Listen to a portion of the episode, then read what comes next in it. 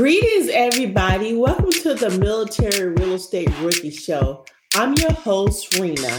This show is about empowering men and women of the military to grow their wealth through passive income using real estate. I am on the journey of building wealth using real estate, and I want to take you with me. My focus would be through interviews and lesson learns and tips and different ways of investing while having fun and being in the military. The quote of the day is if it was easy, everybody would do it. I want to make sure that you guys get all the information you need, break it down, make sure that you A to Z learn how to invest in real estate. I'm your host, Rena. Until then, let's get the mission done and let's take this journey together. Welcome to the Military Real Estate Rookie Show. I'm your host, Rena. Today's topic is advantages and disadvantages of real estate investing. So, most of the advantages of the ownership of small rental properties, usually one to four units, are typical of any type of real estate investment. Tax benefits during the holding period, the possible benefits of leverage, and the potential for significant appreciation over time. Now, the tax benefits of the ownership of any type of income producing real estate stems in part from depreciation deductions. Depreciation is a non-cash deductible expense, meaning that the owner can deduct a portion of the cost of the building, but not the land, from taxable income, despite the fact that no cash payment is made for that amount. The building are depreciated over what is called a recovery period.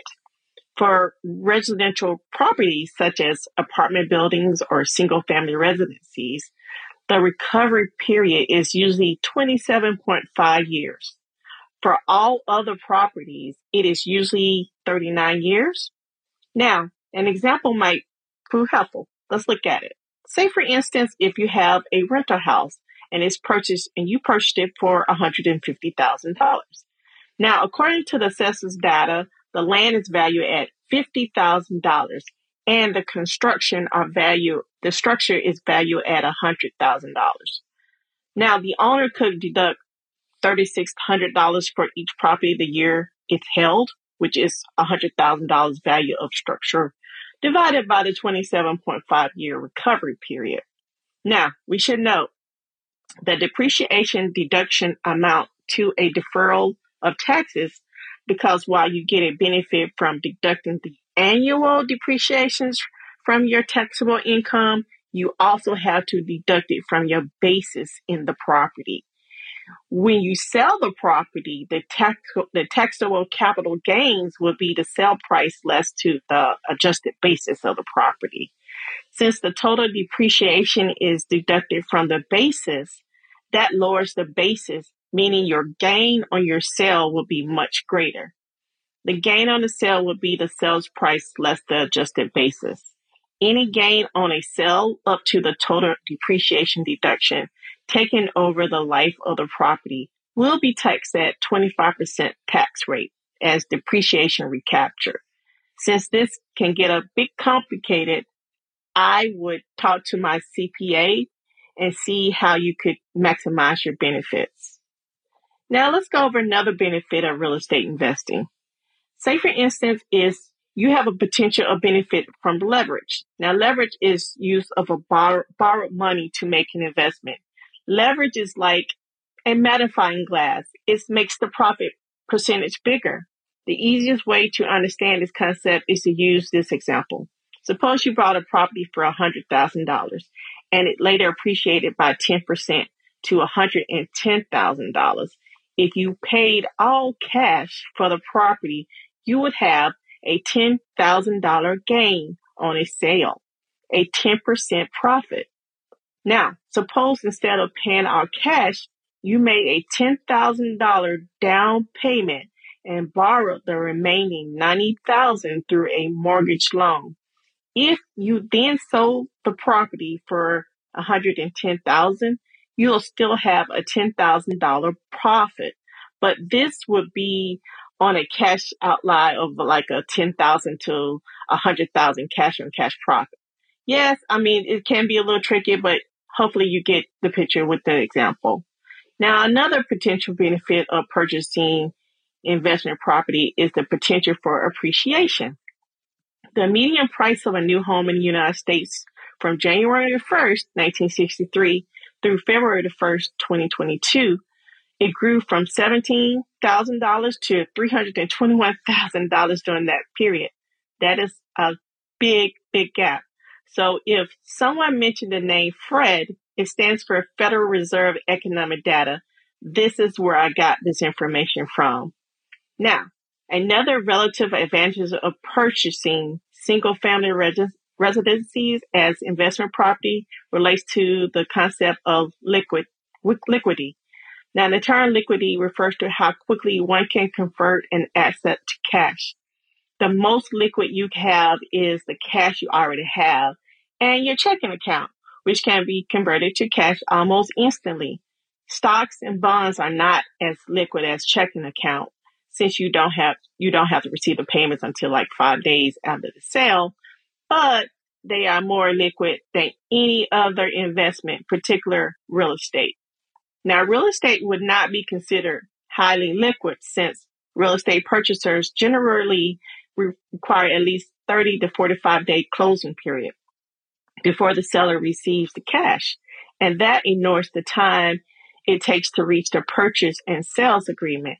However, small residential properties are relatively more liquid than other of other types of real estate, such as apartment complexes and shopping centers. Now, let's talk about the disadvantages of buying rental property. So we mentioned the small units, one to four units. So this is a disadvantage because you have you can these include like uh, financing issues, the possibility of declining prices, and property management issue is one a major concern. So Lenders treat mortgages on rental properties differently than mortgages on a personal residence. There's a simple explanation for this. Lenders assume that a borrower would default on a loan against a rental property more readily than a default on a, per, a personal residence. As a result, lenders often require a much higher down payment on rental properties, typically 20 to 30 percent. Sometimes lenders will accept a lower down payment in return for higher loan points, sometimes as high as three points. Another factor is that when the market, when the mortgage market tightens, loan on investment properties will become harder to get sooner than loans for personal residency. When the mortgage uh, begins to loosen again, loans on investment property will benefit less. While it's true that the long term trend for housing prices is uh, upward. That is not always the case. During the years immediately preceding the financial crash of 2008, many people seem to operate on the assumption that there was a provision of the United States Constitution that said real estate prices must go up. By 2008, the real estate market crashed and people learned that the real estate prices can go indeed down.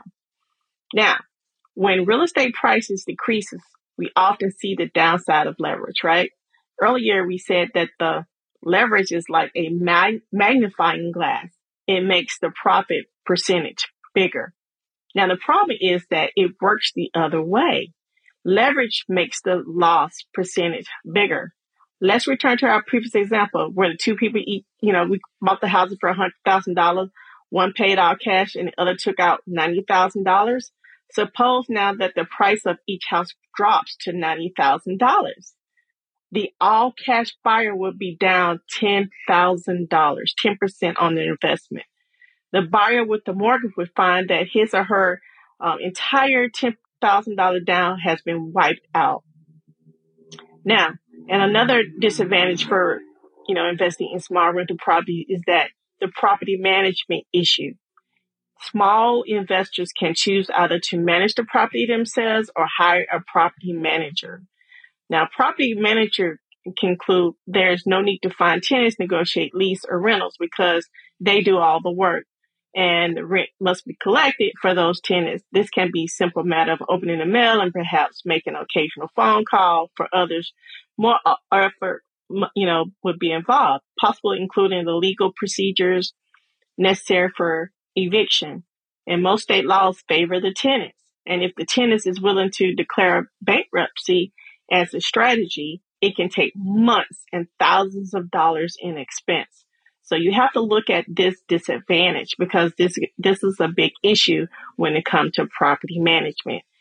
And it's also sometimes needed on an emergency basis as well. And the potential of, of using a, a property management when you say emergency basis would be the maintenance costs and all that. And, you know, you getting woke up from home and, and um, from late nights and everything. And you, and you have a, your tenant has emergency. Now, there's a potential for damage caused by the tenant as well. And that could be a really big thing. So if you don't have uh, the recourse on a lease that says that if a tenant breaks or do something or damage your, your unit, you could end up paying for that and the tenant could walk off without paying. Okay, vacancy presents a particular risk for investors who own one rental property. If a tenant left and it took several months to find a qualified new tenant, that would be three months without rental income. This is one of the reasons that lenders do not want to see just having one uh, rental property with no uh, large reserves. Now, now that the owner of a hundred unit apartment complex, you have more leeway, you have more margin. If one unit stands vacant, it won't hurt. The issue of whether the owner managed the property personally or hires a property manager become a question of owner's time and capabilities versus the cost involved. Many real estate brokerage firms will manage small real properties. The cost involved will, of course, vary from one community to another. It is not uncommon for such service to cost between 7 to 9% or even lower. It depends on the gross rent of the gross rent.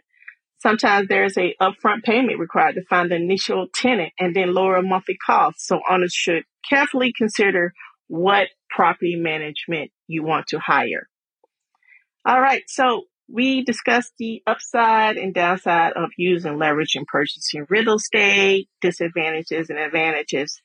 And I wanted to edu- educate you guys on the real estate blind side because a lot of times, yes, we can say real estate is a good thing for passive income, but you have to know your goals and, and if you can handle uh, most of the ins and outs of uh, buying real estate. My job is to educate you on building wealth through real estate and to give information on the advantages and disadvantages that goes with it. So with that, I have a new ebook called Military Real Estate Passive Income Using Real Estate to Generate Income. In this book, I am offering valuable advice on how to use real estate investment to create passive income, specifically tailored to the, those who have served or who's currently serving in the military. From the fundamentals of real estate investing to the details of uh, particular deal making, I am covering it all. Whether you're just starting out the real estate or you're just a seasoned veteran, this book has something valuable for you. So if you're looking for a way to generate income and a steady stream of income with real estate, this is the book to get. Now order your copy of the Military Real Estate Ricky uh, Passive Income on Amazon.com and start your journey to financial freedom. This is my service to you, and you guys have a great day. Until next time, I'm out.